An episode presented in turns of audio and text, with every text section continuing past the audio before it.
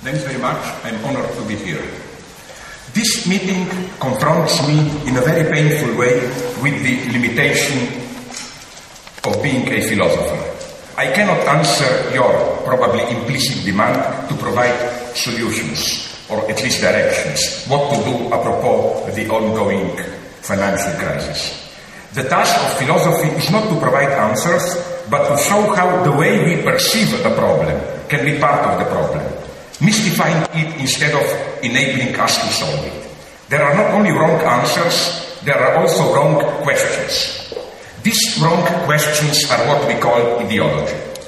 When we are dealing with a problem, which is undoubtedly a real one, ideology performs its invisible mystification. Say, tolerance designates a real problem. And I am, as a rule, asked when I oppose tolerance, but how can you be for intolerance towards foreigners, for anti-feminism, for homophobia, and so on? But therein resides the catch. Of course, I'm not against all this. But what I am against is today's automatic perception of racism as a problem of tolerance. Go and check Martin Luther King's speeches. The word tolerance is practically absent from them. For him, one doesn't find racism with tolerance, but with emancipatory political struggle, even armed struggle. So why are so many problems today perceived as problems of intolerance rather than problems of inequality, exploitation, or injustice? The immediate answer lies in the liberal multiculturalist's basic ideological operation, the culturalization of politics. Political differences, differences conditioned by political inequality or economic exploitation, are naturalized and neutralized into cultural differences, that is into different ways of life which are something given, something that cannot be overcome. They can only be tolerated. And incidentally, I think that the same goes for harassment. In today's ideological space, the very real harassment, rape, bigotry, uh, is often reduced, intertwined with, to or intertwined with the narcissistic notion of an individual who experiences all proximity of others as an intrusion into his or her private space. Ideology is, in this precise sense, a notion which, while designating a real problem, blurs a crucial line of separation. And I think we should do the same apropos the financial meltdown. What can help us is the fact that the very term ideology intervened at the crucial moment of the debates surrounding the ongoing crisis. As probably a lot of you know, on October 23, 2008, Alan Greenspan, the non-partisan subject supposed to know, secret master of the long period of economic growth in the last decades, was submitted to a congressional hearing. In the climactic moment of this hearing, the US representative Henry Waxman intervened. Quote, I'm going to interrupt you, he said to Greenspan. The question I have for you is, you had an ideology. This is your statement. I do have an ideology. My judgment is that free competitive markets are by far the unrivaled way to organize economies. We have, have tried regulation. Regulations, none meaningfully worked. That was your quote. You had the authority to prevent irresponsible lending practices that led to the subprime mortgage crisis. You were advised to do so by many others, and now our whole economy is paying its price. Do you feel that your ideology pushed you to make decisions that you wish you had not made? Greenspan's answer I found a flaw in the model that I perceived as the critical functioning structure that defines how the world works. End of quote. In other words, Greenspan conceded that when a, as he called it, once in a century credit tsunami has engulfed financial markets, his free market ideology, shunning regulation, was proven flawed. Later, Greenspan reiterated his shocked disbelief that financial companies failed to execute sufficient surveillance on their trading counterparties to prevent surging losses. Another quote from Greenspan those of us who have looked to the self-interest of lending institutions to protect shareholders' equity, myself included, are in a state of shocked disbelief. End of quote. Shocked disbelief. Does this then mean that the financial meltdown will be a sobering moment, the awakening from a long economico ideological dream? Well, it all depends on which ideological interpretation or story will impose itself and determine the perception of the crisis. When the normal run of things is dramatically interrupted, the field is open for ideological competition. For example, as we all know, in Germany in the late 20s and early 30s, Hitler won in the competition for the narrative which will explain to Germans the reasons for the crisis of the Weimar Re- Republic and the way out of it. His narrative, of course, his plot was the Jewish plot. In France in 1940, it was Marshal Petain's narrative which won in explaining the reasons for the French defeat. It's not the failure of France, it's the failure of the Jewish uh, Freemasons and so on. Corruption, so defeat by Germany is a unique chance for the restoration of French greatness. And so on. The danger is thus, I think, that the ongoing meltdown will be used following the lines of what Naomi Klein called the shock doctrine. Quote, the history of the contemporary free market was written in shocks. Some of the most infamous human rights violations of the past 35 years, which have tended to be viewed as sadistic acts carried out by anti-democratic regimes, were in fact either committed with the deliberate intent of terrorizing the public or actively harnessed to prepare the ground for the introduction of radical free market reforms. End of quote. So, I think the danger is that the ongoing meltdown will also be used as a kind of intended or non-intended shock therapy, creating ideological conditions for further liberal measures. This already happened a couple of times when nobody expected it to happen. For example, some naive leftists claim that it is the legacy of the Cultural Revolution in China which acts as a counterforce to the unbridled capitalism, preventing its worst excesses, maintaining a minimum of social solidarity. What if, however, it is exactly the opposite that is the case? What if, in a kind of unintended and for this reason, all the more cruelly ironic cunning of reason, the Chinese Cultural Revolution with its brutal erasure of past traditions was a shock which created the conditions from the ensuing capitalist explosion.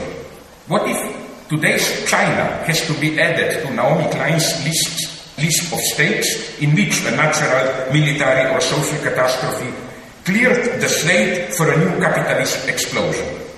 There is even a further paradox at work here. There is beyond all cheap tribes and superficial analogies, a profound structural homology between the Maoist permanent self-revolutionizing, the permanent struggle against the ossification of state structures, and the inherent dynamics of capitalism. I'm tempted to paraphrase here Bertolt Brecht's pun, what is the robbing of a bank compared to the founding of a new bank? What are the violent and destructive outbursts of a red guardist caught in the Cultural Revolution compared to the, to the true Cultural Revolution, the permanent dissolution of all life forms necessitated by the capitalist reproduction. Today, the tragedy of the Great Leap Forward in China in the late 50s is repeated as the comedy of the rapid capitalist Great Leap Forward into modernization, with the old slogan, iron foundry into every village, re-emerging as a skyscraper into every street of Shanghai and so on. Consequently, to put, in, to put it in old-fashioned Marxist terminology, the main task of the ruling ideology today is to impose a narrative which will not put the blame for the meltdown onto the global capitalist system as such, but on its secondary accidental deviations too lax legal regulations, the corruption of big financial institutions, and so on. Against this tendency, one should insist on the key question which flaw of the system as such opens up the possibility for crisis and collapses? The first thing to bear in mind is that the origin of the crisis was a benevolent one. After the digital bubble, in the first years of the new millennium, the decision across the party lines in the United States was to facilitate real estate investments in order to keep economy going. Today's meltdown is the price paid for the fact that the United States avoided a recession five, six years ago. The danger is thus that the predominant narrative of the meltdown will be the one which, instead of awakening us from a dream, will enable us to continue to dream. And it is here that we should start to worry, not only about the economic consequences of the meltdown, the so-called, to use the nice uh, euphemism, further structural adjustments, but we should worry about the obvious temptation to reinvigorate the war on terror or interventionism, military interventionism in order to keep the economy running, or in home politics, the sudden rise of populist racism all around Europe.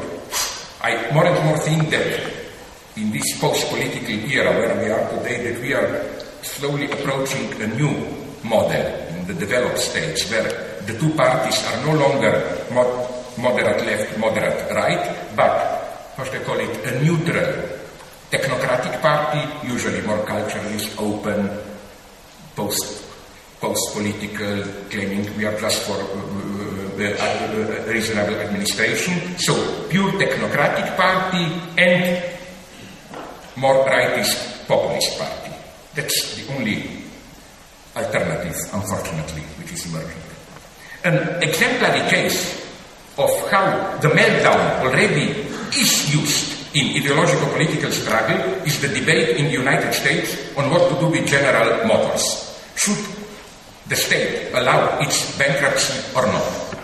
Since General Motors is one of the institutions which define the so-called American dream, its bankruptcy was long considered unthinkable.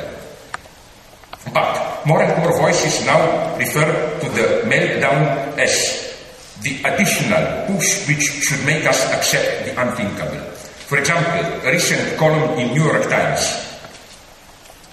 uh, uh, uh, with the title Imagining uh, General Motors Bankruptcy, dotted the eye when it focused on the standoff between General Motors and its unionized workers. Here is the quote. Bankruptcy would allow General Motors to unilaterally reject its collective bargaining agreements as long as the judge approved. End of quote. In other words, bankruptcy should be used to break the backbone of one of the last remaining strong trade unions in the United States, leaving thousands with lower wages and other thousands, much more tragically, with lower retirement sums. Note the contrast with the urgency to save the big banks. Here, where the survival of thousands of active or retired workers is at stake, there is, of course, no emergency, but on the contrary, an opportunity to allow free market to show its brutal force. And if the trade unions, as if the trade unions, not the wrong strategy of the managers, are to be blamed for the General Motors troubled waters. This is how the impossible becomes possible. What was hitherto considered unthinkable within the horizon of the established standards of work decency and solidarity should become acceptable.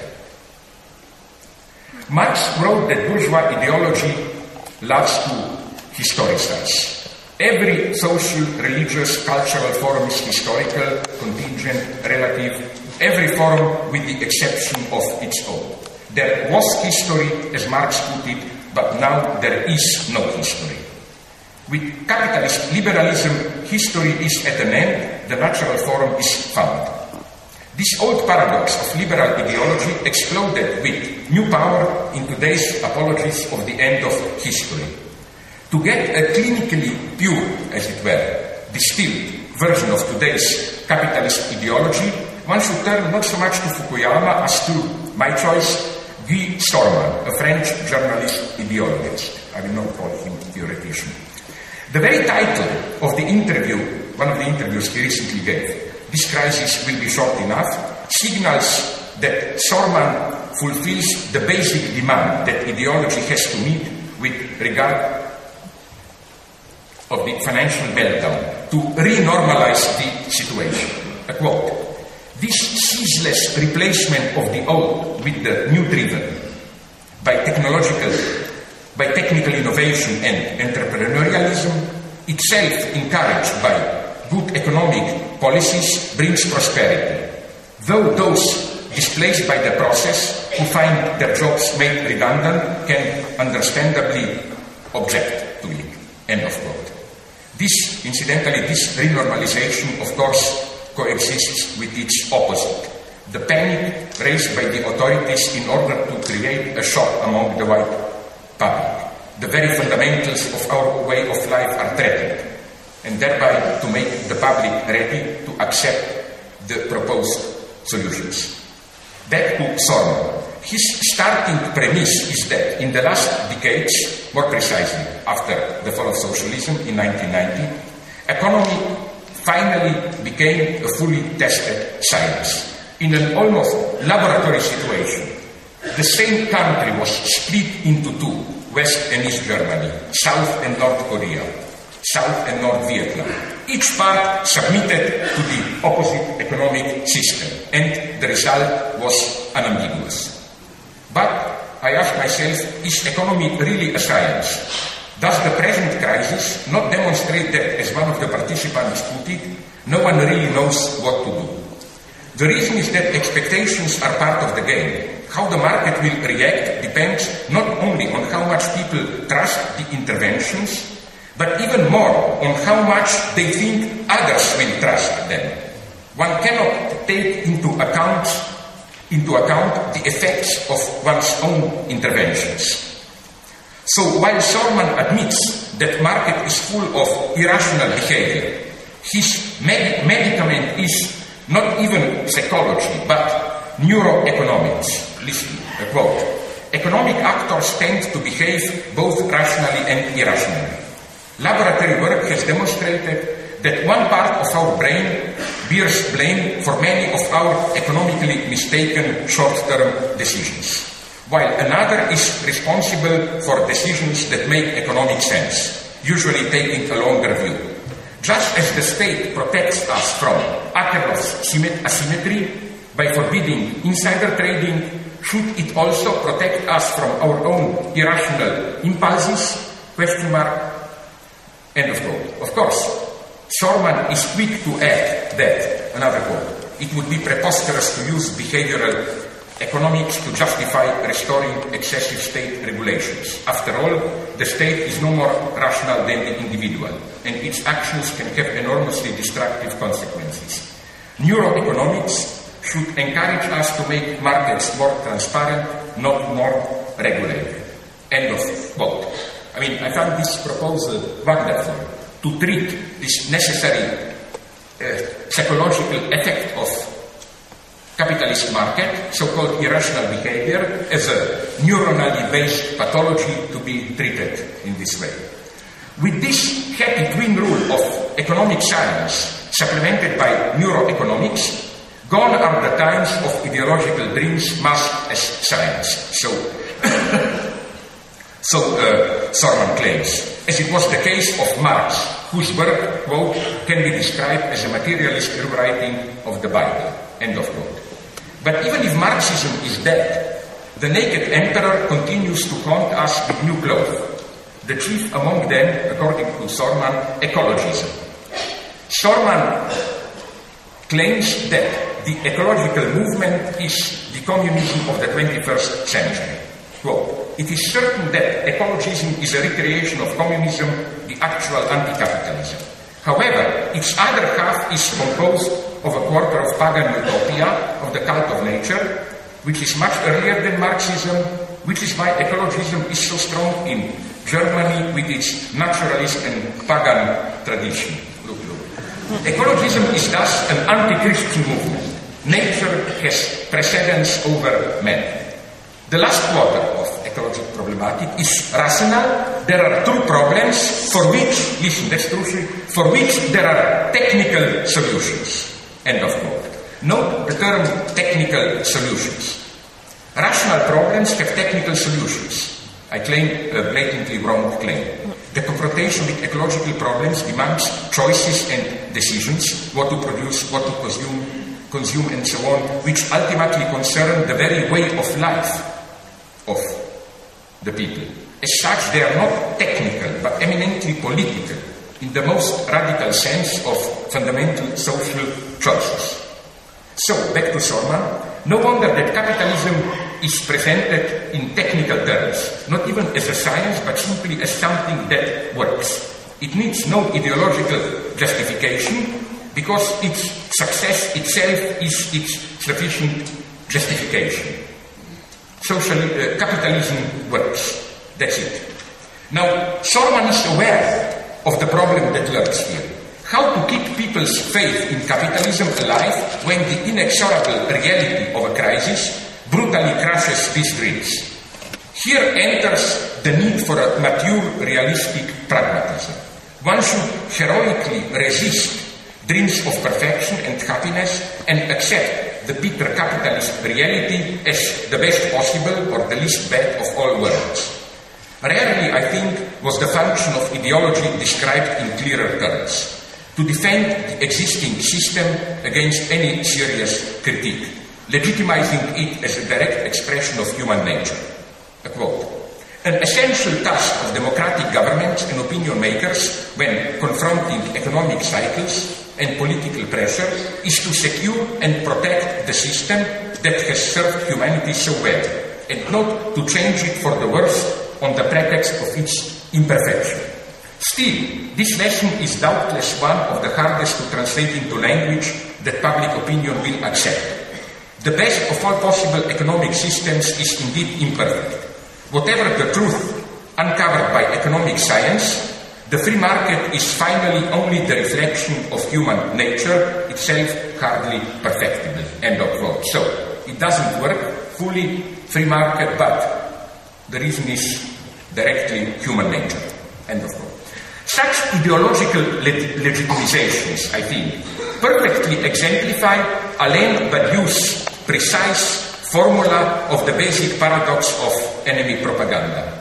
Enemy propaganda fights something of which it is itself not aware, something for which it is structurally blind. Not the actual counterforces, political opponents, but the possibility, the utopian, revolutionary, emancipatory potential which is immanent to the situation. Quote from Badiou. The goal of all enemy propaganda is not to annihilate an existing force. This function is generally left to police. But rather to annihilate an unnoticed possibility of the situation. This possibility is also unnoticed by those who conduct this propaganda, since its features are to be simultaneously immanent to the situation and not to appear in it. End of quote. This is why I think enemy propaganda against radical politics is by definition cynical, not in the simple sense of not believing its own words, but at a much more basic level. It is cynical precisely and even more insofar as it does believe its own words, since its message is a resigned conviction that the world we live in, even if not the best of all possible worlds, is the least bad one, so that any radical change can only make it worse. Sorman's version is, of course, too brutal to be directly endorsed as hegemonic. That's why I picked this relatively unknown guy here, at least in the Anglo-Saxon domain, B. Because, you know, you have to look to the margins to see the underlying ideological structure emerge at its purest. Uh, there is something of an over-identification in Sorman's version. He states too openly the underlying premises. And this is why he is an embarrassment. Out of present crisis, the version which is emerging as hegemonic, I think, is not this brutal reassertion of capitalism, but that of, as they call it, socially responsible eco-capitalism. While admitting that in the past and present, capitalism was often over-exploitative or catastrophic, the claim is that one can already discern signs of a new orientation which is aware that the capitalist mobilization of society's productive capacity can also be made to serve ecological goals, the struggle against poverty and so on. as a rule, this version is presented as part of the shift towards a new, holistic, post-materialist spiritual paradigm. In our era, so we are told, in our era of the growing awareness of the unity of all life on earth and of the common dangers we are all facing, a new approach is emerging, which no longer opposes market and social responsibility. They can be reunited for mutual benefit.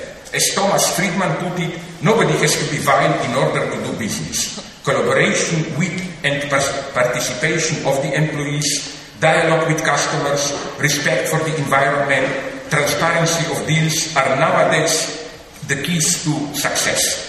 Capitalists, capitalists should not be just machines for generating profits. Their lives should and can have a deeper meaning.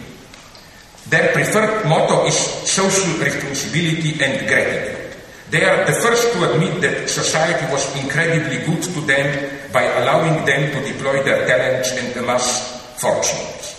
So it is their duty to give something back to society and help people. After all, as they like to say, all of them from Bill Gates down, what is the point of my success if not to help people? It is only this caring that makes my business success worthwhile. This new ethos of global responsibility can thus put capitalism to work as the most efficient instrument of the common good. But I claim, was the financial meltdown of 2008 not a kind of ironic comment on the ideological nature of this dream of the spiritualized and socially responsible eco-capitalism? As we all know, on December 11, 2008, Bernard Madoff, a great investment manager and a mega philanthropist, was arrested, charged with allegedly running a $50 billion pyramid scheme. One has to ask here a naive question, but didn't Madoff, didn't he know that in the long term his scheme is bound to collapse? What force counteracted this obvious insight? I think it's not Madoff's personal evil or irrationality, but a pressure, a drive to go on, to expand the circulation in order to keep the machinery running, the pressure which is inscribed into the very system of capitalist relations, the temptation to morph legitimate business into a pyramid scheme is part of the very nature of the capitalist circulation. There is no exact point at which the Rubicon was crossed and the legitimate investment business morphed into an illegal pyramid scheme. The very dynamic of capitalism blurs this frontier because capitalist investment is in its very core a risk wager that the scheme will turn out to be profitable. It's an act of borrowing from the future.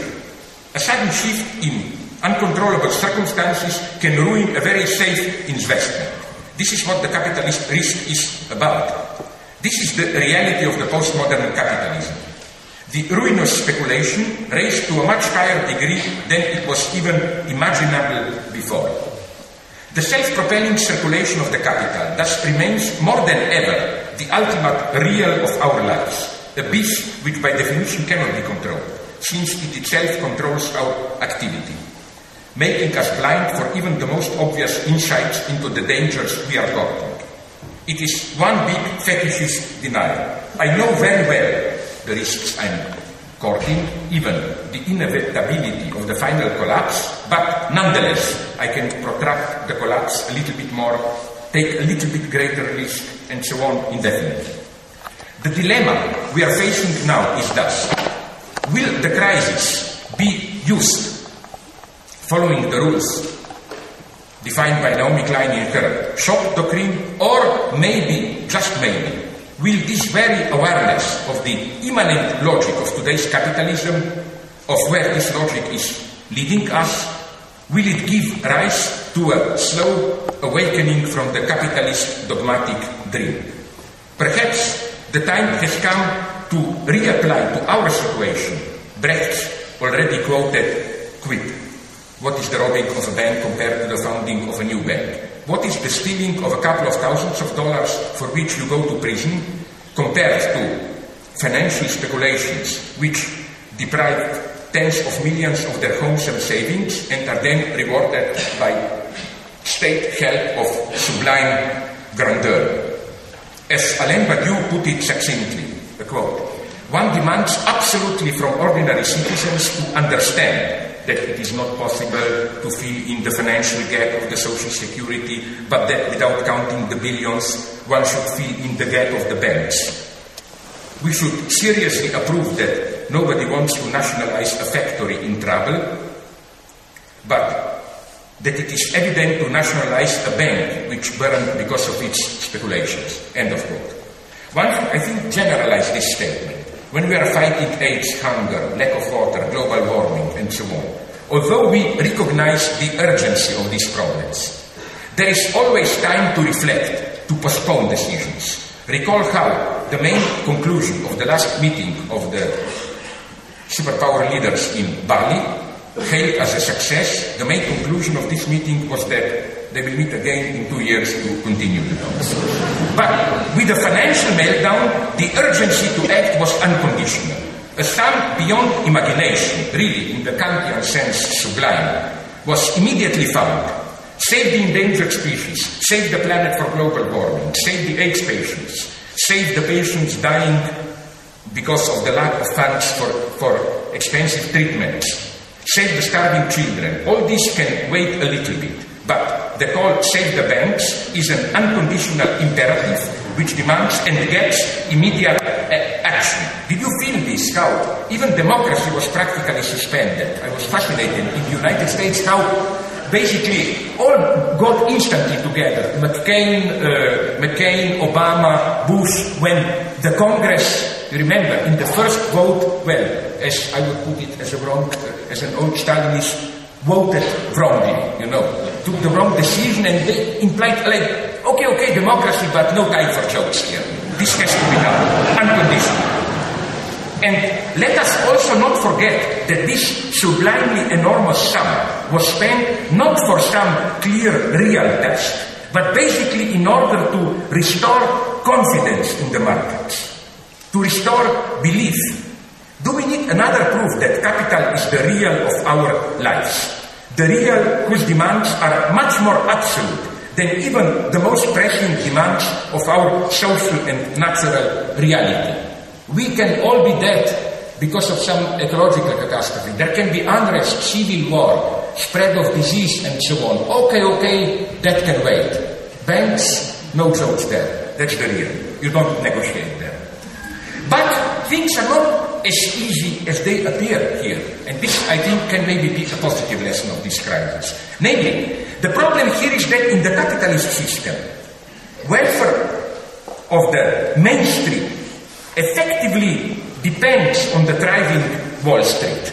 So all these populist formulas don't help the banks, help the ordinary small businessmen are deeply misleading.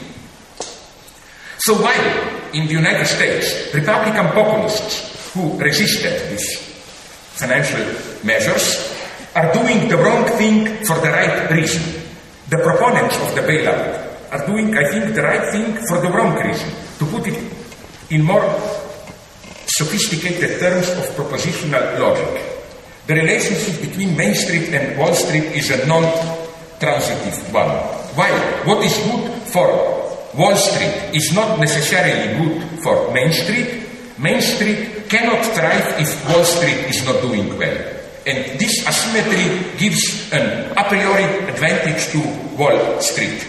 That is to say, it's really as if, as if uh, we have here kind of a secret theological lo- logic which say, of course, we ultimately want to help ordinary people, But you cannot do it directly. If you help them directly, it will be counterproductive. The only way to help ordinary people is to help the big banks, which are the blood, the very life of the system, as they put it. And then we cannot do anything, but we can just pray, hope that the kind of a grace, miracle of the system somehow this help that we distribute to big banks, companies, and so on will somehow trickle down to ordinary people. So, uh, so again, the problem is that insofar as we remain in capitalism, there is a truth in this defense of Wall Street. The kick at Wall Street will really hit ordinary workers. Therein resides the hard lesson of today's crisis.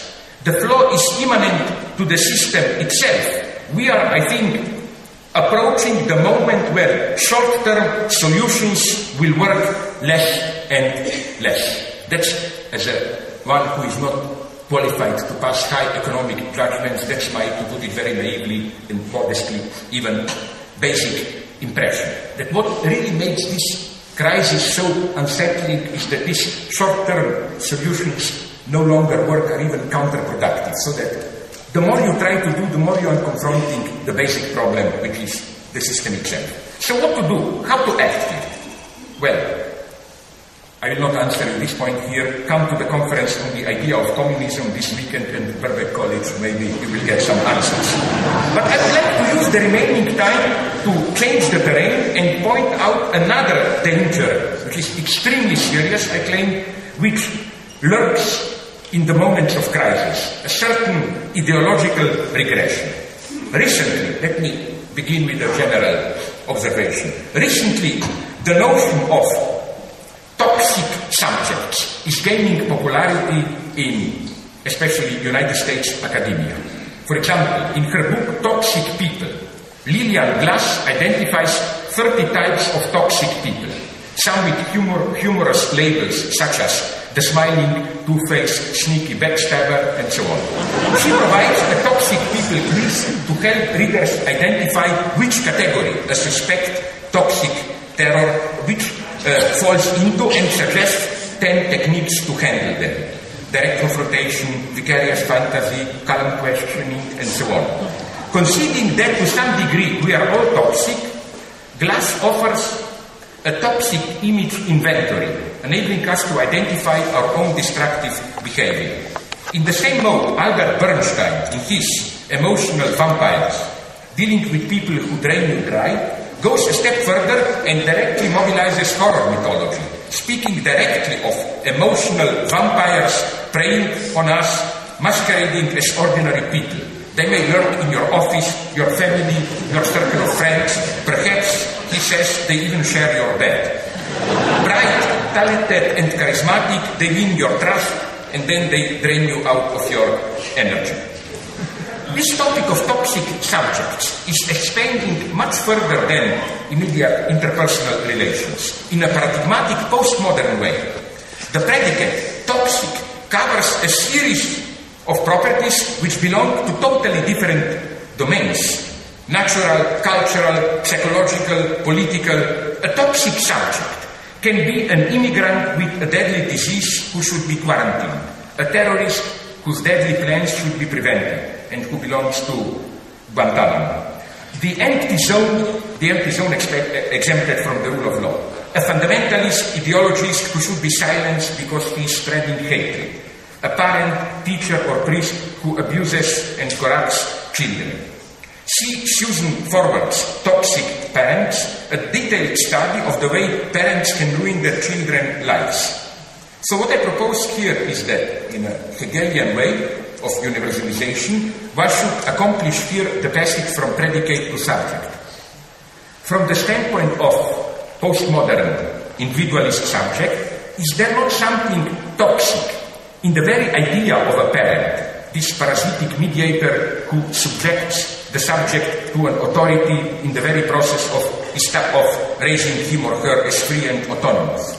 If there is a clinical lesson about parenthood, it is that there is no clean, non-toxic parent. And one should bring this generalization, I think, to the end. What is toxic is ultimately the neighbor as such, the abyss of the neighbor's desire or obscene enjoyment. So that the ultimate aim of all rules of personal relations is to quarantine or at least neutralize and contain this toxic dimension, to reduce the neighbor to a fellow man. It is thus not enough to search for contingent toxic components in another subject. Maybe subject as such is toxic. And this model is, I think, socialized in the emerging new postmodern racism directed at, let's call them, toxic immigrants. As if in an ironic nod to Giorgio Agamben's theory, in July 2008, the Italian government proclaimed the state of emergency, which still lasts, in entire Italy in order to cope with the problem of the neighbor in its paradigmatic form today, the illegal entry of the immigrants from North Africa and Eastern Europe. Making a step further in this direction, at the beginning of August 2008, the Italian government demonstratively deployed 4,000 armed soldiers to control sensitive points in big cities, train stations, commercial centers, and thus raise public security. There are now plans to use the military to protect women from rapes and so on. What is important to note here is that the emergency state was introduced without great fuss. Life goes on as normal. Is this not the state we are approaching in developed countries all around the globe, where this or that form of emergency state against the terrorist threat, against immigrants, is simply accepted as a necessary measure which guarantees the normal run of things? Which is the logic at work here? We should return to a pretty terrifying formula of so-called reasonable anti-Semitism, which was proposed in France in 1938 by the great French uh, anti-Semitic intellectual Robert Brasillach, who saw himself as a modern anti-Semite. Quote from him. We grant ourselves permission to applaud Charlie Chaplin, a half Jew, at the movies, to admire Proust, a half Jew, to applaud Yehudi Menuhin, a Jew. And the voice of Hitler is carried over radio waves named after the Jew Hertz. We don't want to kill anyone. We don't want to organize any pogrom. But we also think that the best way to hinder the always unpredictable actions of instinctual anti-Semitism is to organize a reasonable anti-Semitism. End of quote. Is this same attitude not at work in the way our governments are dealing with the immigrant threat? After righteously rejecting direct populist racism is unreasonable, unacceptable for our democratic standards, they endorse uh, reasonably racist protective measures. Or as today's Brasillachs, some of them even social democrats, are telling us, we grant ourselves permission to applaud African and East European sportsmen, Asian doctors, Indian software programmers. We don't want to kill anyone. We don't want to organize any pogrom. But we also think that the best way to hinder the always unpredictable, violent anti-immigrant measures is to organize a reasonable anti-immigrant protection. What I fear is that such reasonable racism will, will get a big boost by the present crisis. Radical multicultural liberals are, of course, terrified by this prospect. But I think their legacy is part of the problem. Why? I want to refer to a book now with, with which I totally don't agree. It's Jean-Claude Milner's new analysis of the May 68 in France, L'arrogance du présent, the arrogance of the present. But there are some important developments in the book.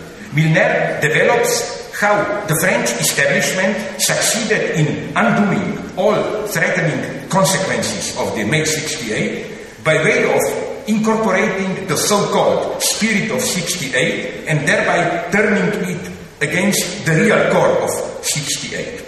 The demand for new rights, which would have meant a true redistribution of power, were granted, but in the guise of permissions. And permissive society designates precisely the way to broaden the scope of what subjects are allowed to do without giving them any real additional power. A nice quote from Milner. Those who hold power know very well the difference between a right and a permission. A right, in a strict sense of the term, gives access to the exercise of a power at the expense of another power. A permission doesn't diminish the power of the one who gives it. It doesn't augment the power of the one who gets it. It makes his life easier, which is not nothing. This is how it goes with the right to divorce, abortion, gay marriage, and so on. They, these are all permissions masked as rights. They do not change in any way the distribution of powers. Such was the effect of the spirit of 68. It effectively contributed to make life easier. This is a lot, but this is not all, because it didn't encroach upon powers. End of quote. So, in what did more closely this shift in capitalism after 68 events consist? The best description, at least for what went on in France, is probably Boltanski's and Chiapello's The New Spirit of Capitalism. The thesis is that from the 1970s onwards, a new figure of the spirit of capitalism is emerging. Capitalism abandoned the hierarchical Fordist structure of the production process and developed a network-based form of organization founded on employee initiative and autonomy in the workplace. Instead of hierarchical centralized chain of command, we get networks with a multitude of participants organizing work in the form of teams or projects intent of on customer satisfaction, and a general mobilization of workers thanks to their leaders' vision. In this way, capitalism is transformed and legitimized as an egalitarian project. By way of accentuating autopoietic interaction and spontaneous self-organization, it even usurped the far left's rhetoric of workers' self-management and turned it from an anti-capitalist to a capitalist slogan. At the level of consumption, this new spirit is the one of the so-called cultural capitalism. We primarily buy commodities, neither on account of their utility, their real properties, nor as status symbols. We buy them to get the experience provided by them. We consummate them in order to make our life pleasurable and meaningful. Consummation should sustain the quality of life. Each time should be, as they put it in California, quality time. Not the time of alienation, of imitating models imposed by society, but the time of the authentic fulfillment of my true self, of the sensuous play of experience, of caring for others, from ecology to charity. Here is an exemplary case of cultural capitalism. Starbucks self description of their ethos, like E-T-H-O-S, like ethics, ethos water program. Quote, I mean, after reading this passage, I was tempted to start to be, to be a terrorist and start to throw in Molotov cocktails. Ethos Water is a brand with a social mission helping children around the world get clean water and raising awareness of the world water crisis. Every time you purchase a bottle of, bottle of Ethos water, Ethos water will contribute 5 US cents towards our goal of raising at least $10 million. Through the Starbucks Foundation, Ethos Water supports humanitarian water programs in Africa, Asia, and Latin America. Today, Ethos Water grant commitments exceeded 6.2 millions, and so on, and so on, and so on. Of course, they forget to say that this, uh, I mean, the, the, the, manipulation here is breathtaking. That, yes, but in the United States, this water costs $2.50 instead of $2 as it did before. So that they give 5 cents, but immediately they profit 45. But I think they make you feel better. That's the point.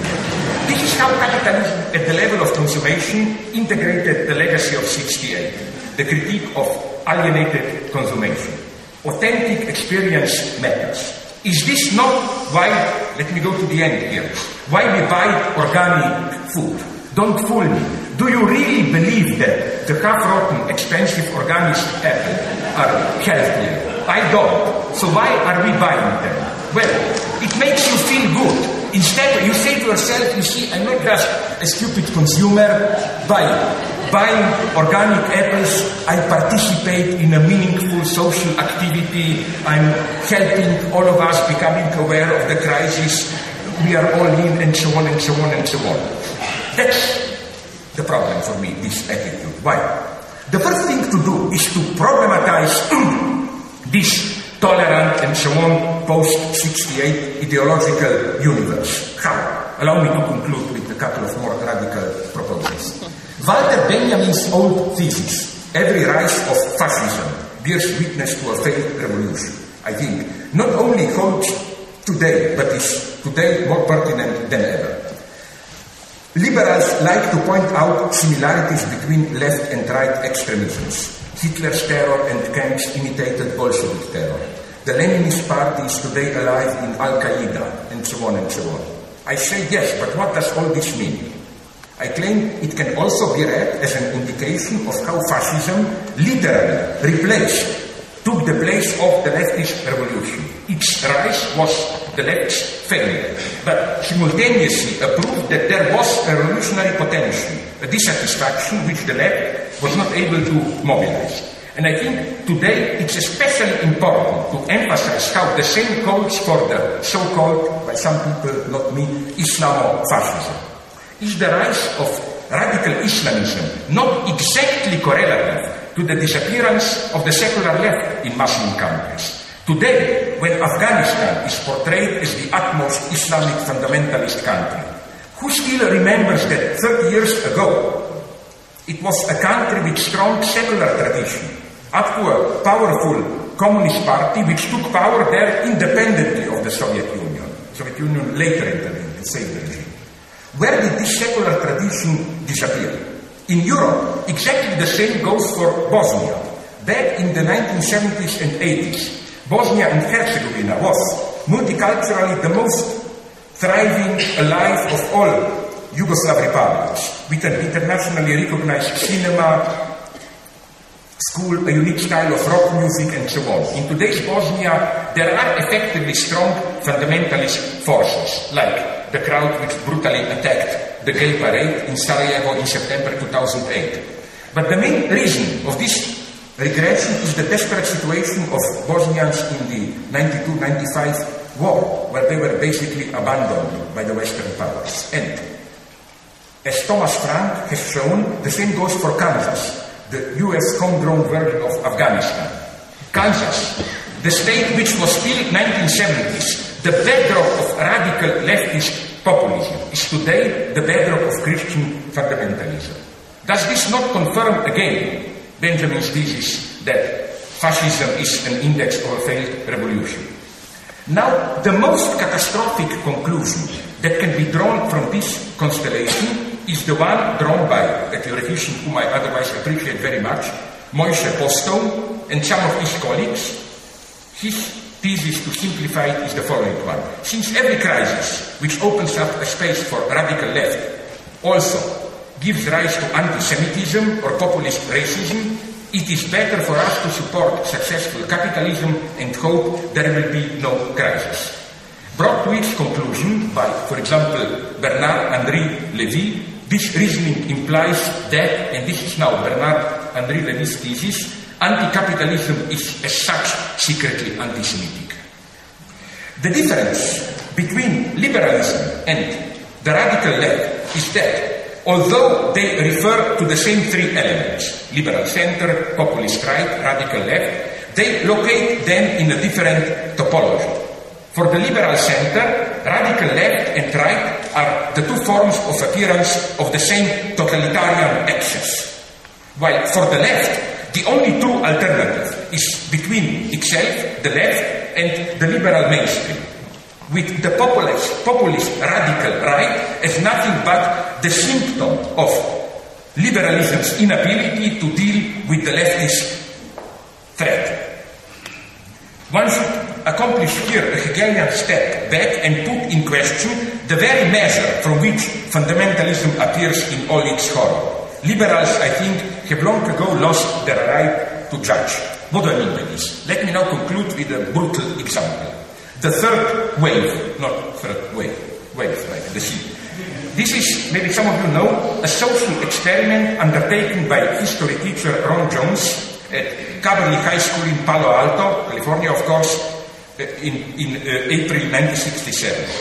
Unable to explain to his students how Germans could obey Hitler and accept uh, Holocaust, he decided to show this to them instead. So he started a movement called the Third Way and convinced his students that the movement is to, the goal of the movement is to eliminate democracy.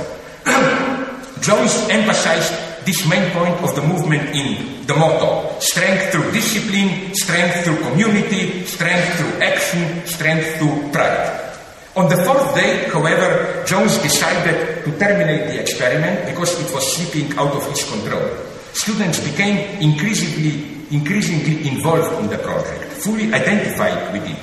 Their discipline and loyalty were astounding. Some of them even denounced to Jones some of their peers whom they suspected that they do not really fully believe in the project and so on. So, on the fourth, day, uh, uh, Jones ordered students to attend a rally at noon next day, where then, next day, instead of a televised address by the leader, the students were presented with a just empty TV screen, empty channel. After a few minutes of waiting, Jones announced that they have been part of an experiment in fascism and that they all willingly created a sense of superiority and trashing the enemy. So now you understand how Hitler did it. Uh, now comes my result. If this is not now what I'm always expected to do, shocking and tasteless enough, then I don't know what to do. I'm more on the side of the students here. I sympathize with the students. In what sense?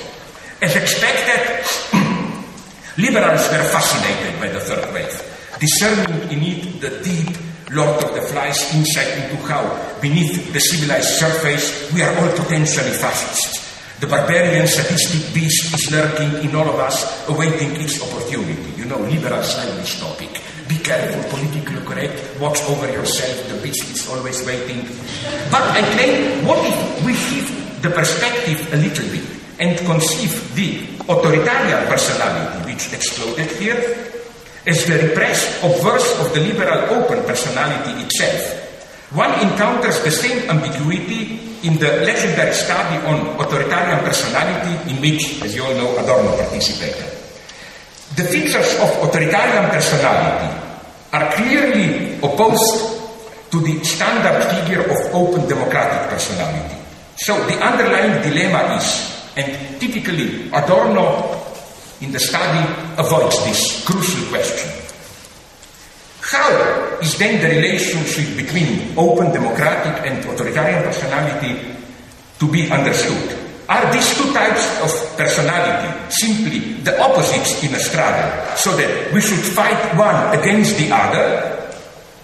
Or, in other words, which is the status of the scale of features which are the opposite of those which define the authoritarian personality?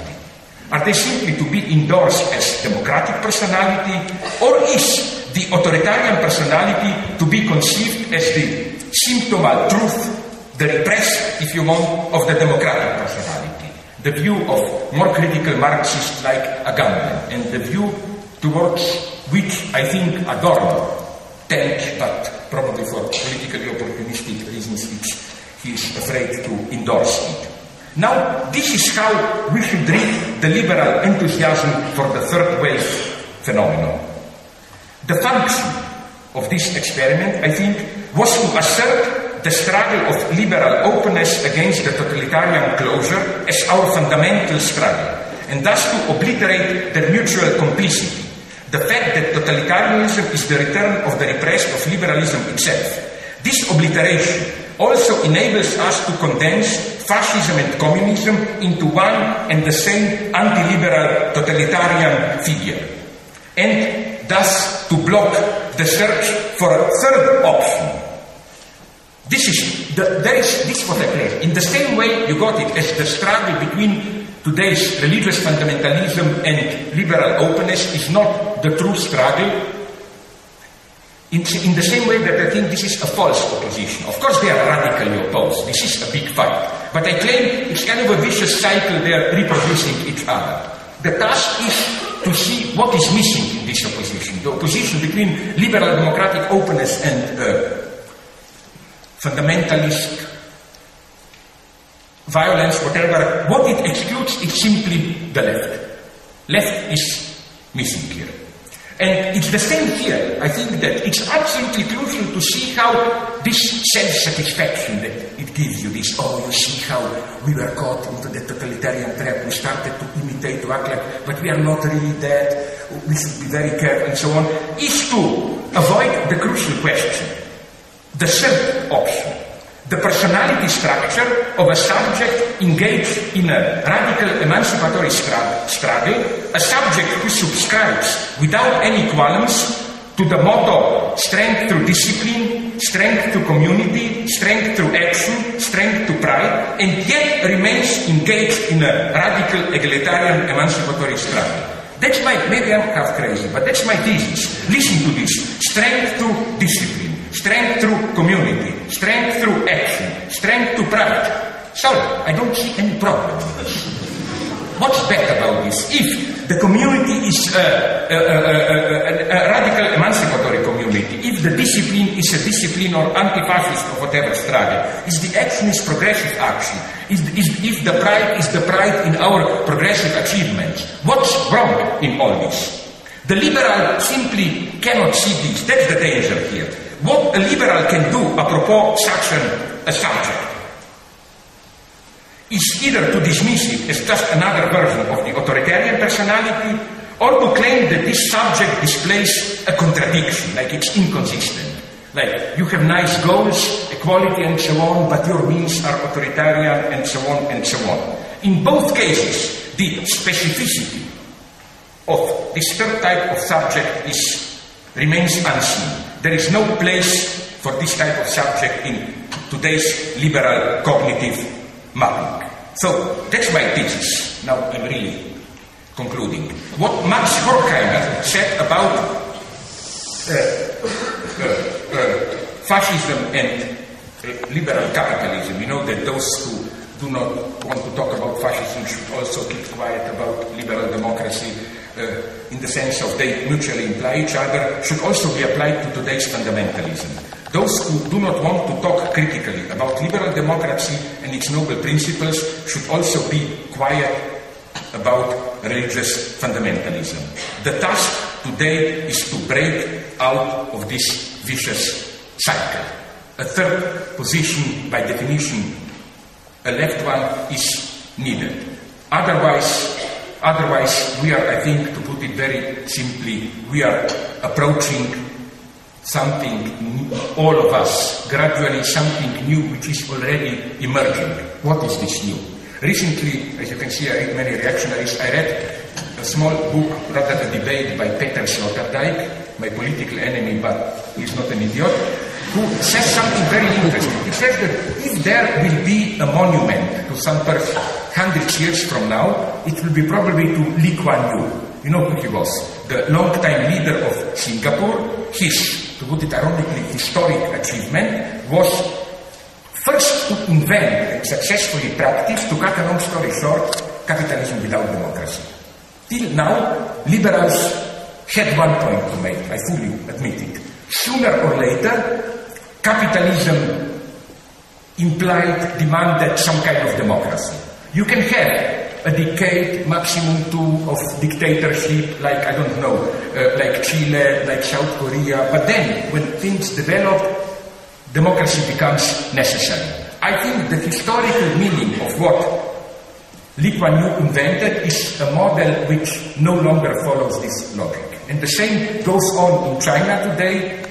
Maybe you know that Deng Xiaoping, when he was preparing his reforms, visited Singapore, and I saw him saying on the TV, I uh, saw some interview like this is the path for the new China and so on. So, because of this, because of this, because the last thing that you can say did give some legitimacy to capitalism, this inextricable link with democracy, its, for, its falling apart. What does it mean? This means that liberalism itself is not strong enough, I claim, to fight fundamentalism. For this, a third position is needed. We need to break out of it. How? I don't know. I only know what sad fate awaits us if we don't do it. Thank you very much.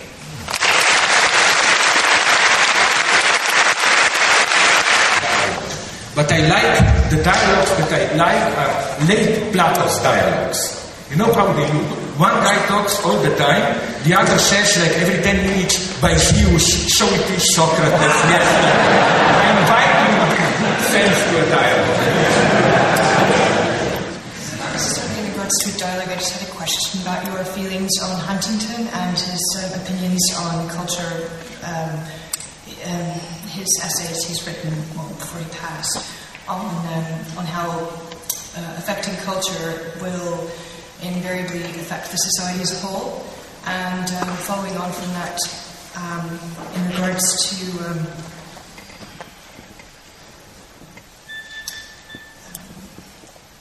in regards to your question, your um, statements about immigration, I'm wondering um, your personal opinion on um, the expansion of the EU to include Turkey.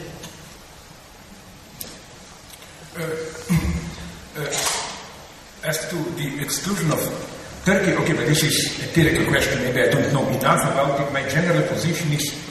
Uh, generally, I am sympathetic, although I see some problems and so on. That's not that's an empirical question where I'm probably not fully qualified. But what really interests me is you mentioned Huntington. My main position apropos Huntington was made clear. I think I elaborated in my Welcome to the Desert of the Real, where my claim is that one should not oppose Huntington and Fukuyama. They are for me two sorry, they are for me two sides of the same coin. Usually one says, oh, Fukuyama naively thinks, or at least did think, about the possibility of this, I don't know, new global liberal democratic universe. We are all participating in the same big society, while Huntington sees clashes, conflicts, and so on. But I think that uh, clashes of civilizations are precisely the form of politics as Fukuyama would have put it at the end of history. Where precisely because of the move that I described very briefly, not theoretically, really analytically at the very beginning, this post-political universe where the questions we are debating, which are truly questions of political choice, are more and more cultural questions, gay questions, gay marriages, uh, uh, uh, uh, abortion, and so on. So I think that the two are the same, and this again has to be perceived as some kind of dialectical identity which gives the key to our situation. I don't think that these cultural clashes or clashes of civilizations are, are a kind of, how I put it, remainder not yet overcome by further liberal development. I think that the more we will have global capitalism, the more we will have that. That's, that's where I'm, that's where if you want, that's where that's where I'm a pessimist. Although another question. So uh, sorry, so my formula here is not to get over the clash of civilizations with some kind of the most boring United UNESCO proclamations, you know, nonetheless we are all one, one big human family and then this. No, I think we need, as I always explain, more struggle, more hatred. That is to say, the only way to overcome clash of civilizations, the only true link between civilizations is to focus on the clash within each civilization and then to establish a solidarity. Our solidarity with Arabs shouldn't be like, oh, we may have different gods, but you know, like this postmodern Gnostic shit sounds, you know, but aren't all our gods different name for the same unknown entity or whatever? No. The point is that divisions are even radical. The point is we have a clash within ourselves. Our civilization is uh, agonistic, their civilization is agonistic. Let's see if, if we can have a solidarity in our struggles. The solidarity in struggle is for me the only way out of out of clash of civilization. And can I tell you briefly, briefly? sense in which Immanuel Kant says that uh, a human is an animal who needs a master. You know, like I need somebody to control it. Okay. When I visited recently China, you know, first we were engaged in this, uh, uh, it's very personal, simple experience, in this, you know, totally boring multicultural politeness. Oh, how interesting, you know, trying to, what you are saying, trying to establish some links. Then two groups of Chinese started to fight each other ferociously about how to reach some Lacanian points and so on. And okay, to make a slight uh, uh, almost racist remark, I had a wonderful experience where one of the participants, the participants attacked me that I underestimate the uh, the uh, that I underestimate the role of transcendent uh, transcendent realism in Lacan. Now, I didn't quite get it, what this would mean, no? I thought transcendent realism, like reality exists and is transcendent to our senses, like some kind of primitive learning from materialism and empirical criticism, materialism or what, no? And then I got it, and that was the beauty. This was the clumsy retranslation back into English of surrealism. They translated sur transcendent, he simply meant in young Lacan reference to Dali, all those guys were crucial. No. But, okay, that's another question that I thought is, uh, what I'm saying is that then there was a clash between two groups of uh, Chinese, and at that point I became identified, know. I immediately joined one gang, and then it is very mysteriously how even all these problems, oh, sorry, to understand you correctly, and so on, literally disappeared. I believe in universality. But not in this universality above conflicts, you know, like what are our vain struggles if you look from the proper discussion, whatever. No, universality is universality of a fight.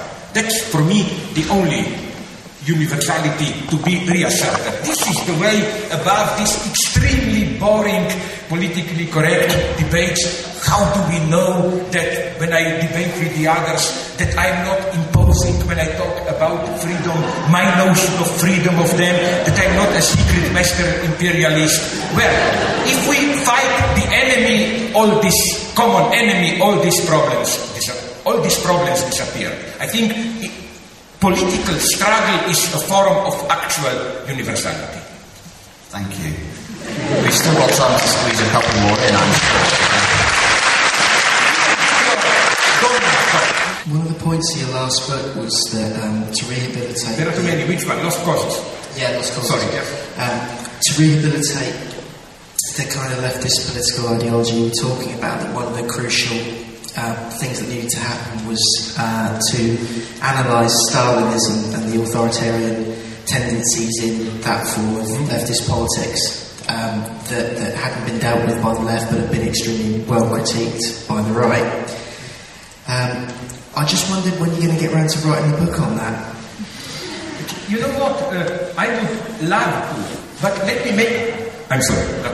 Let me make a point clear. I'm even embarrassed to answer to you precisely because I love your question. But you know what happens to me all the time when I write about Stalinism?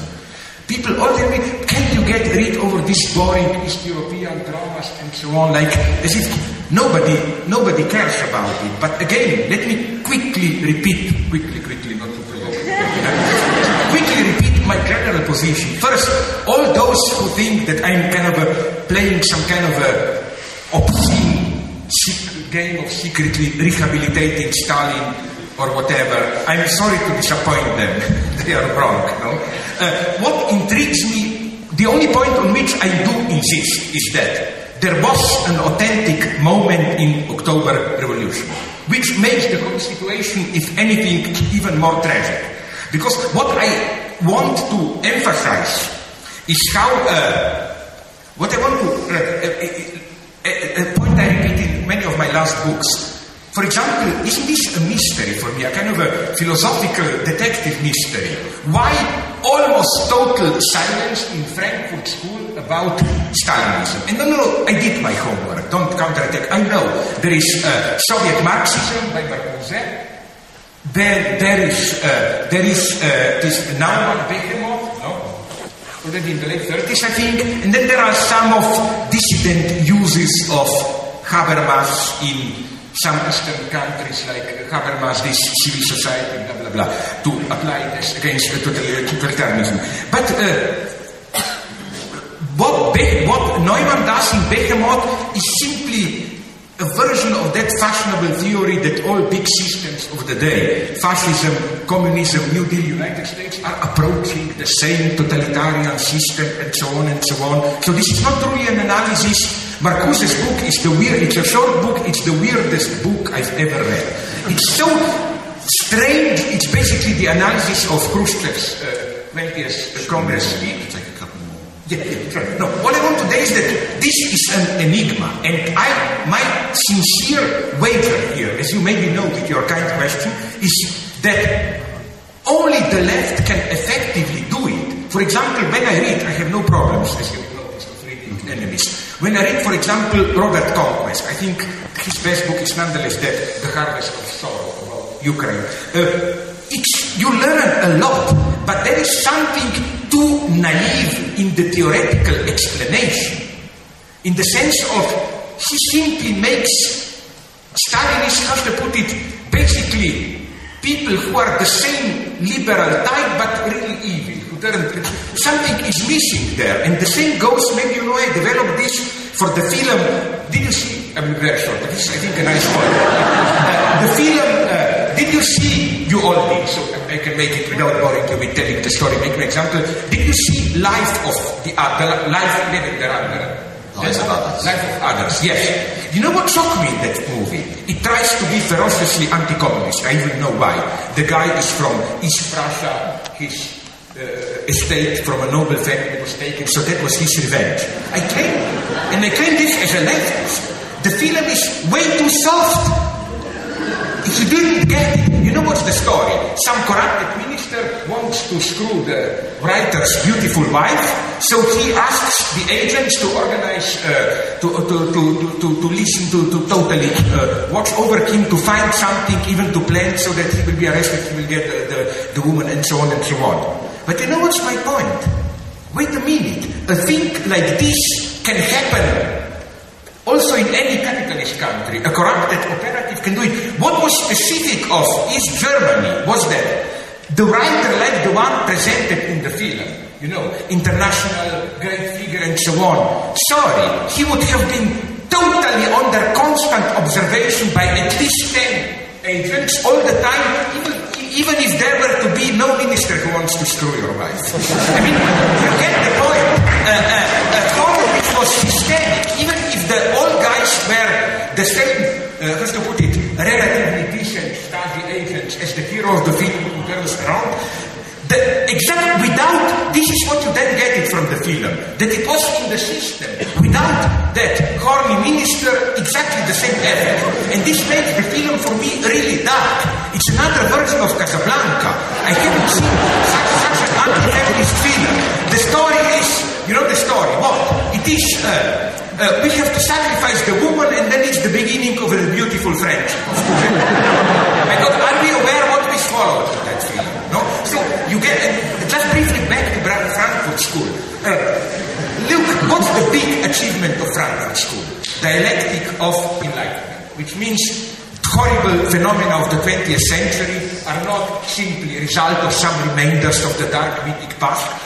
They are results of the, how to put it, inherent antagonisms, contradictions in the very project of enlightenment. Isn't your, at least it's mine, first association, if you want the pure example of dialectic of enlightenment, enlightenment, it's Stalinism much more than fascism.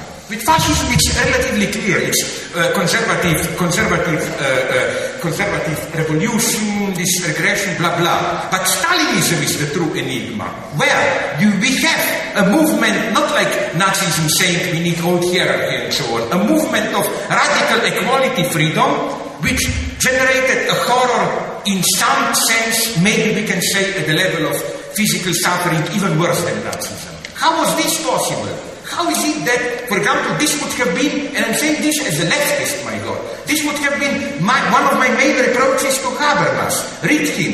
You have there a German philosopher writing the last 50 years. If you read his books, would you ever have guessed that there are two German states? that there is another. Why this avoidance? The only answer that I got from their friends is they knew that to attack communism would mean to play the role in the Cold War they didn't want to. Total bullshit, because they made extremely clear how ferociously anti-communist they were in their public political statement. For example, in 67-68, when an American general visited Frankfurt and there were big student demonstrators, Horkheimer not only rejected part- he made, uh, support the demonstrators, he made a public statement claiming whenever US Army intervenes, it is on behalf of freedom and peace. The same goes today for Vietnam. If you read Horkheimer's letters, you can see he was closer to Christian Democrats or liberals, Theodor Heuss, the first president who was his friend, than to Social Democrats. So this is for me the enigma. This intrigues me. I think Stalinism simply is still an enigma. And all these attempts to reduce it to just another sub-formula of the so-called Nazi totalitarianism doesn't work. So yes, I, Shall we move on, Slav- Slavoj? A couple more. I, I gracefully accept your One or two decades ago, uh, there was. Russia? No. I'm Israel. I'm very sorry. Okay. I'm sorry. I thought you were colleagues now. Sorry. Mother is uh, from East. Uh, ah, I knew you said it. Please go. I'm very sorry. Please go. Okay, thanks. Um, I wanted to ask you if you are familiar with uh, uh, a marginal uh, political uh, alternative from one or two decades ago that offered an, a third position, uh, but uh, their third position was in opposition of both capitalism and communism. Uh, they saw capitalism and communism as uh, redundant and uh, evil to some extent, and they tried to make a third position, which was a synthesis of supposedly left and right uh, ideas. I wanted to ask if you're familiar Was with this, was this third option called fascism? Pardon? No, because I'm quite serious now. That what the way you describe this third position fits pretty exactly some kind of fascism, least a soft fascism. This is how they always presented themselves, fascists. Mm-hmm. We want the third way, taking the, the best from both, from communists their sense of order, but this is the genuine fascist legitimization, is that communists, it's good, they want order and so on, organization, but they stifle too much at the individual level, economic initiative and so on and so on. So we have to find a third way. Sorry, no, again, so when you mention this, no, sorry, I'm not aware of this.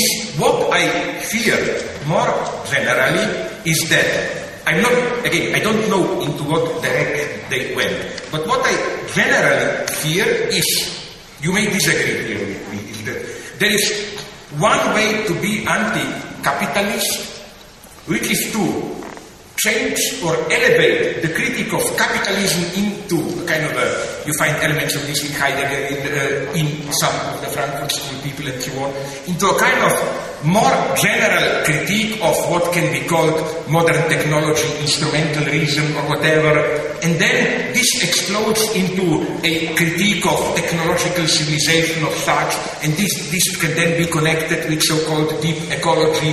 The idea is something went terribly wrong with industrial evolution or before, or with the Cartesian subjectivity.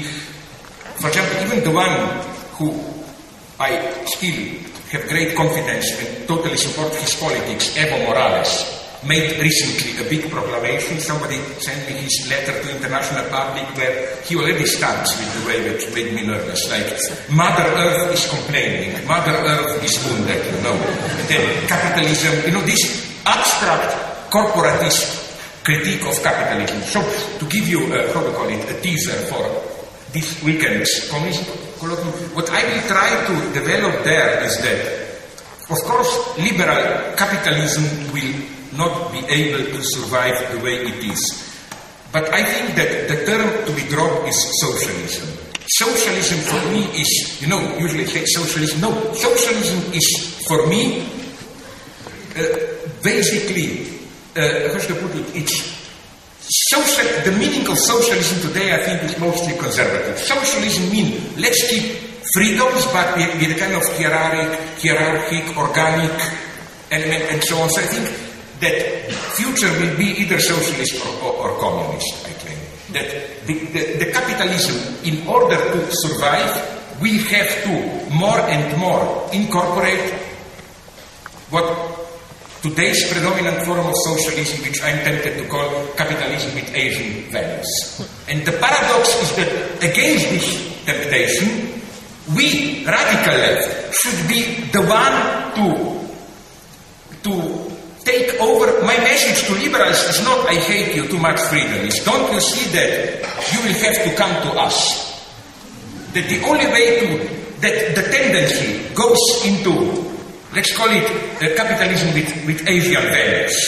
The only way for you to save what you are striving for is, is, is, is to come to us. That's, I think, what will be the struggle. Should we take one more question? Yeah, oh, sorry, just a minute. And here, although, no, let me, because I'm often attacked to me, one point I think of it.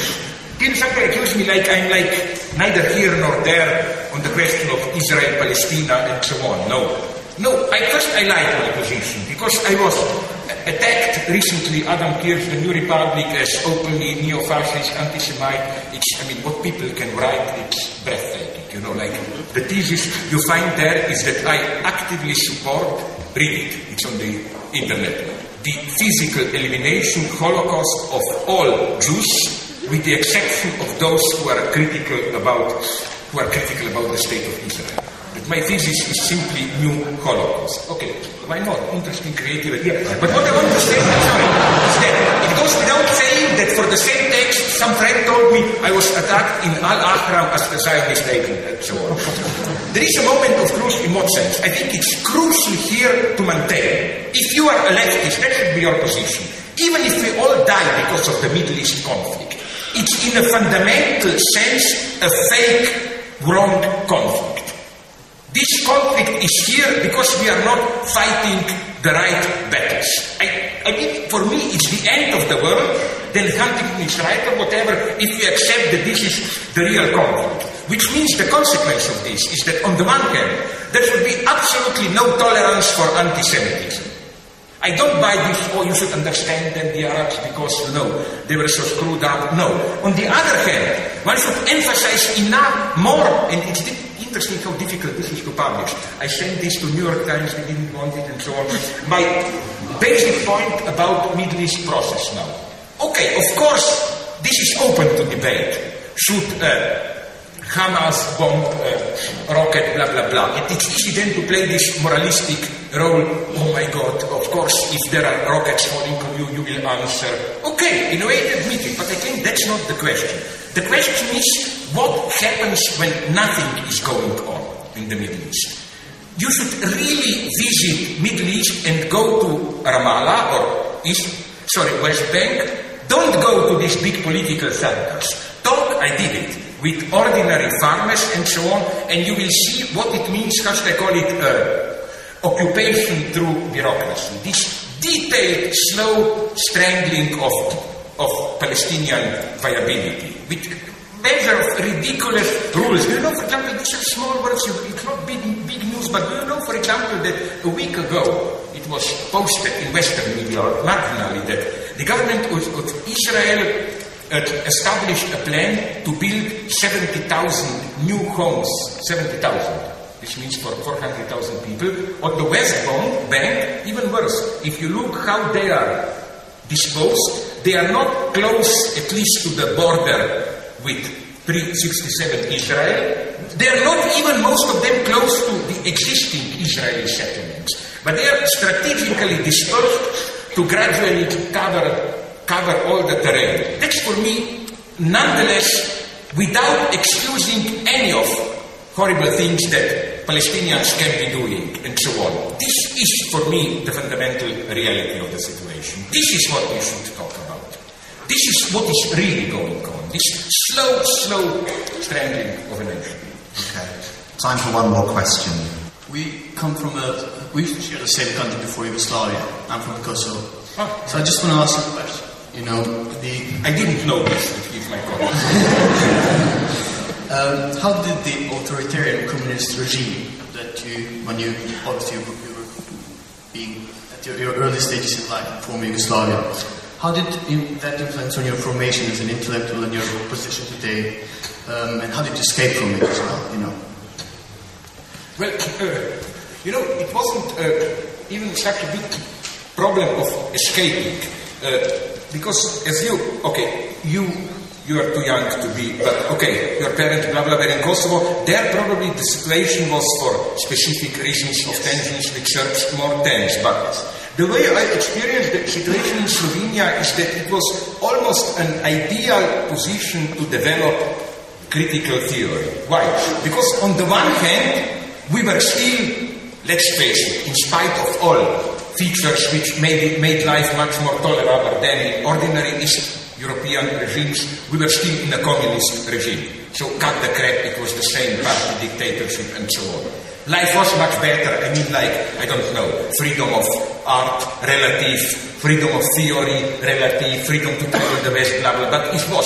So we didn't have any illusions that even some Western idiots had, you know, oh, but isn't Yugoslav uh, socialism something unique, a third way, and so on. It wasn't, no? On the other hand, precisely because borders to the West were totally open, we also didn't have many illusions about the West. And this is, I think, very simply our, uh, our, our, our, our, in a way, in a way, this mid, mid level, our, uh, our priority. Just to answer you another question, I ask you if colleague from another, where incidentally next week I'm going to Pristina, to Kosovo, uh, have to be there. And uh, what uh, is that? I think I totally reject any of this old ethnic hatred bullshit about the war. I think the war exploded as a, er to use Habermas's terms, the legiti- legitimationskrise, legitimation crisis of communist nomenclatura.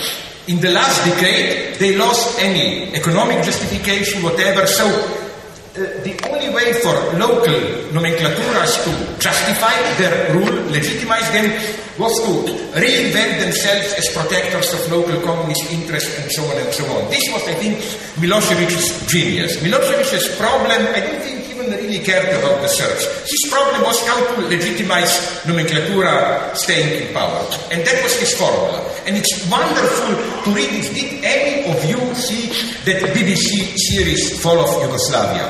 Uh, at the, look at the first one, it's wonderful how many crucial data that I almost forgot to forget that. Like, do you know where Yugoslav army, the first time in old Yugoslavia, publicly intervened? In Kosovo. No, no, no, no, no. no. Uh, okay, maybe in smaller, but really, you remember when there were big, okay, maybe Kosovo, I admit it, but in Serbia a little bit later. Do you remember in Serbia itself, there were big demonstrations against Milosevic itself.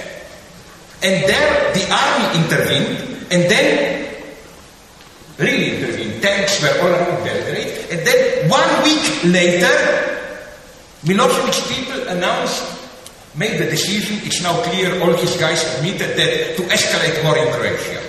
It was the direct answer of, you know, this is for me, again, forget about all those 1,000 years old struggles or whatever, up, up, up and down, no? The problem was, and you see here, this is what really makes me sad. I think that tragically, the civil war, or the war that we had, uh, I don't like the term civil war because then this implies as if there were ethnic groups or nations fighting each other. I still, people ask me, why are you pro-Bosnian? Are, are they the same as No, I tell them what happened to me recently. Half a year ago, I was in Sarajevo. When I approached by a car from the airport, no, I looked those mountains and asked the taxi driver, a Muslim, Bosnian, look, ah, are these the mountains where Serb, guns were hitting us? And this was an ordinary guy. And I was, my God, I wouldn't say almost started to cry, but one step towards, no? I was glad when he said, what Serbs? These were Chetniks. Serbs were also, you know, he absolutely spontaneously rejected to take it as ethnic conflict. I mean, this, this is what I find, what I find ad- admirable there. No? So, but the tragedy, I think, is that somehow precisely what was relatively more open about Yugoslav regime made it more vulnerable to this kind of dissolution in war. I claim if we were to have a more hardline Stalinist, openly Stalinist regime, maybe you just cut off the head and it would have been easier. This is, for me, the saddest irony of the situation, that what made the situation better before made it much worse later. No?